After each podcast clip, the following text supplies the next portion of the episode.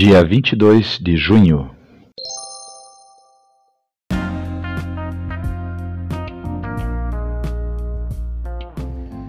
Bíblia Bom Dia, versão Nova Tradução na Linguagem de Hoje.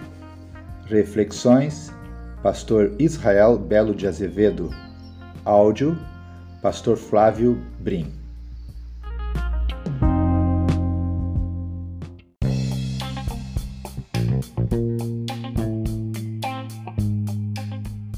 Jeremias quinze, lá no versículo dezesseis, nós lemos: Tu falaste comigo e eu prestei atenção em cada palavra. Ó Senhor Deus Todo-Poderoso, eu sou teu, e por isso as tuas palavras encheram o meu coração de alegria e de felicidade.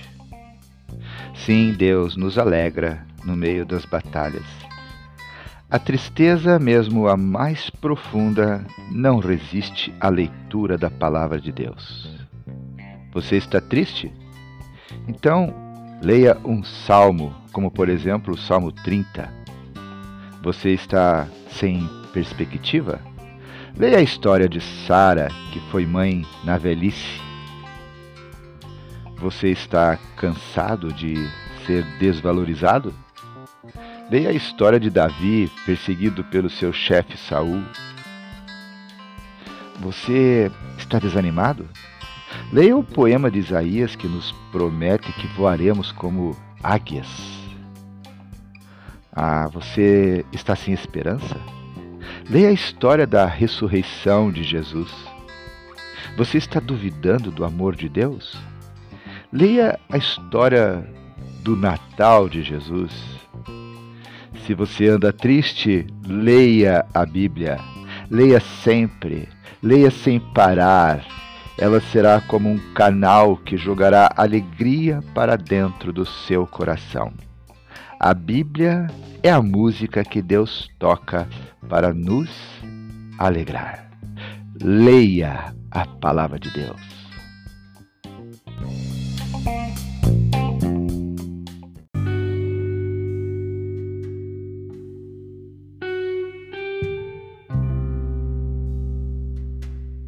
Jeremias é o livro de um profeta que, inspirado por Deus, enxerga além dos acontecimentos do momento em que ele vive.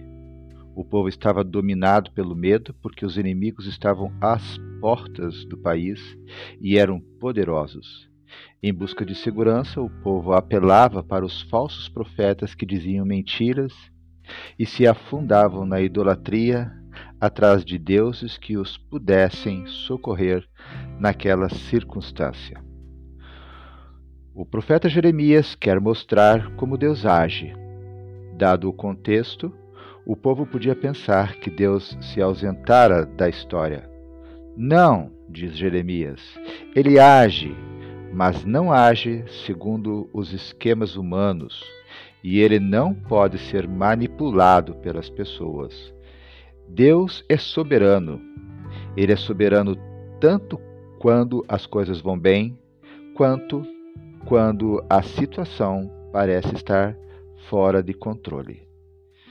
Um versículo chave para memorizar na leitura de Jeremias se encontra lá em Jeremias vinte e nove, onze, onde lemos: Só eu conheço os planos que tenho para vocês, prosperidade e não desgraça, e um futuro cheio de esperança. Sou eu, o Senhor, quem está falando. Que Deus abençoe a leitura da sua palavra.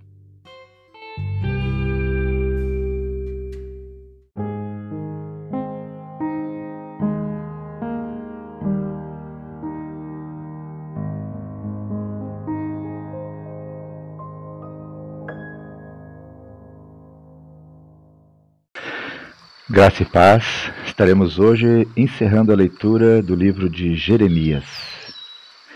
Estaremos lendo os últimos versículos de Jeremias, capítulo cinquenta e dois. Os versículos que faltam lermos aqui são os versículos de trinta e um ao trinta e quatro, que passo a ler. Deus querido, pedimos, Senhor, a tua bênção sobre a leitura de hoje. Obrigado, Deus, por termos percorrido todos esses dias, fazendo e ouvindo, Deus, a leitura desse, desse livro, onde nos revelou tantas coisas, Senhor. Ó Deus, muitas delas tristes, mas muitas delas, Senhor, ó Deus, que nos traz a revelação dos teus cuidados, da tua preocupação de fazer com que o teu povo esteja sempre contigo. Mesmo, Senhor, nunca os abandonando, mesmo que os, tendo que discipliná-los.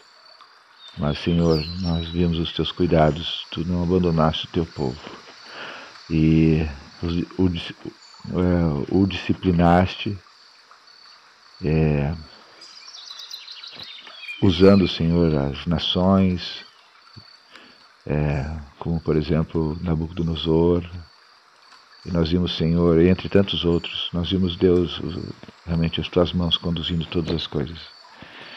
Continua nos abençoando, Senhor, nessa leitura, no nome de Jesus. Amém. Jeremias, capítulo cinquenta e dois, versículo trinta e um, lemos. No ano que se tornou rei da Babilônia, Evil-Merodaque foi bondoso com o rei Joaquim de Judá, e o libertou da prisão. Isso aconteceu trinta e sete anos, onze meses e vinte e cinco dias depois que Joaquim havia sido levado como prisioneiro.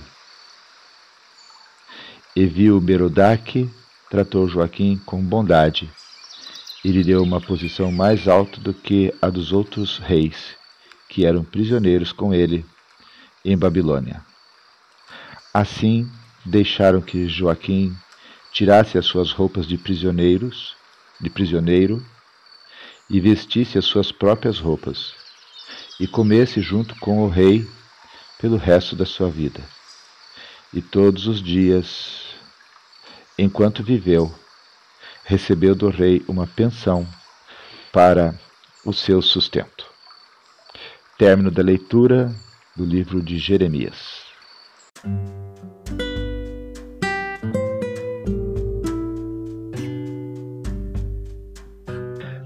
A Babilônia tratava com crueldade os reis vencidos. Joaquim, rei de Judá, ficou preso trinta e oito anos até ser liberto por outro governante babilônio. Por alguma razão, Joaquim pôde usar roupas normais e ganhou uma pensão alimentícia do governo.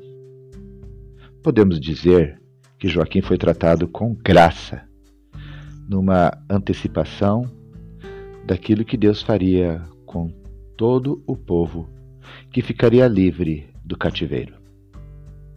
Em meio à desesperança, Deus mostra a sua graça e renova a alegria. Em meio à vergonha, Deus entra em ação e restaura a dignidade das pessoas. Em meio à tempestade, Deus faz subir um arco-íris para sinalizar o fim do sofrimento.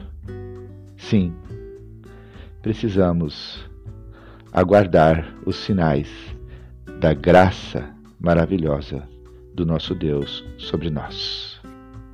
Que Deus abençoe a leitura da sua palavra.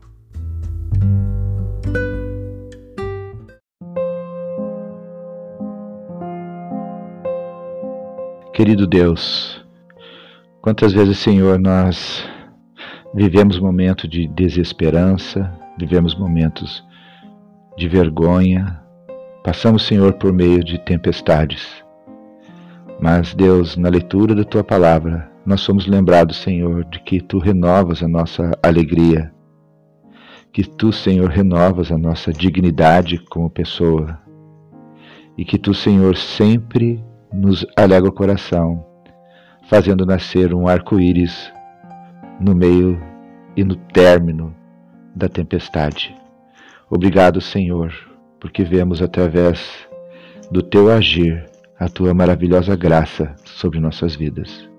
Nos ajude, Senhor, a descansarmos em Ti no meio do desespero, no meio da vergonha, no meio das tempestades.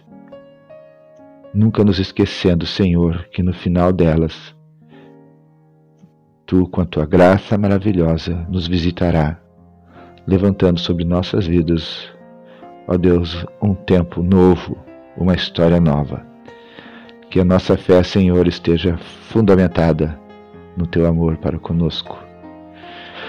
E é nele, Senhor, e por causa dele que nós Te louvamos. Obrigado, Deus, pela leitura da Tua palavra nesses dias que fizemos. Em nome de Jesus, que nós oramos.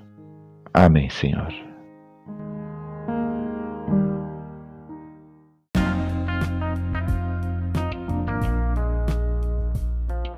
Queridos irmãos, irmãs, chegamos ao final de mais um dia da leitura da Palavra de Deus. Que Deus seja louvado. Quero deixar aqui um abraço gostoso a todos vocês que estão, nesse momento, acompanhando a leitura da Palavra de Deus. Sejam os irmãos aqui de Joinville, sejam os irmãos espalhados pelo Brasil, sejam os nossos irmãos lá nos Estados Unidos, sejam os nossos irmãos também ali na Austrália. Que Deus os abençoe, que Deus a todos nos abençoe. Oremos uns pelos outros em todo o tempo e, se Deus quiser, até amanhã.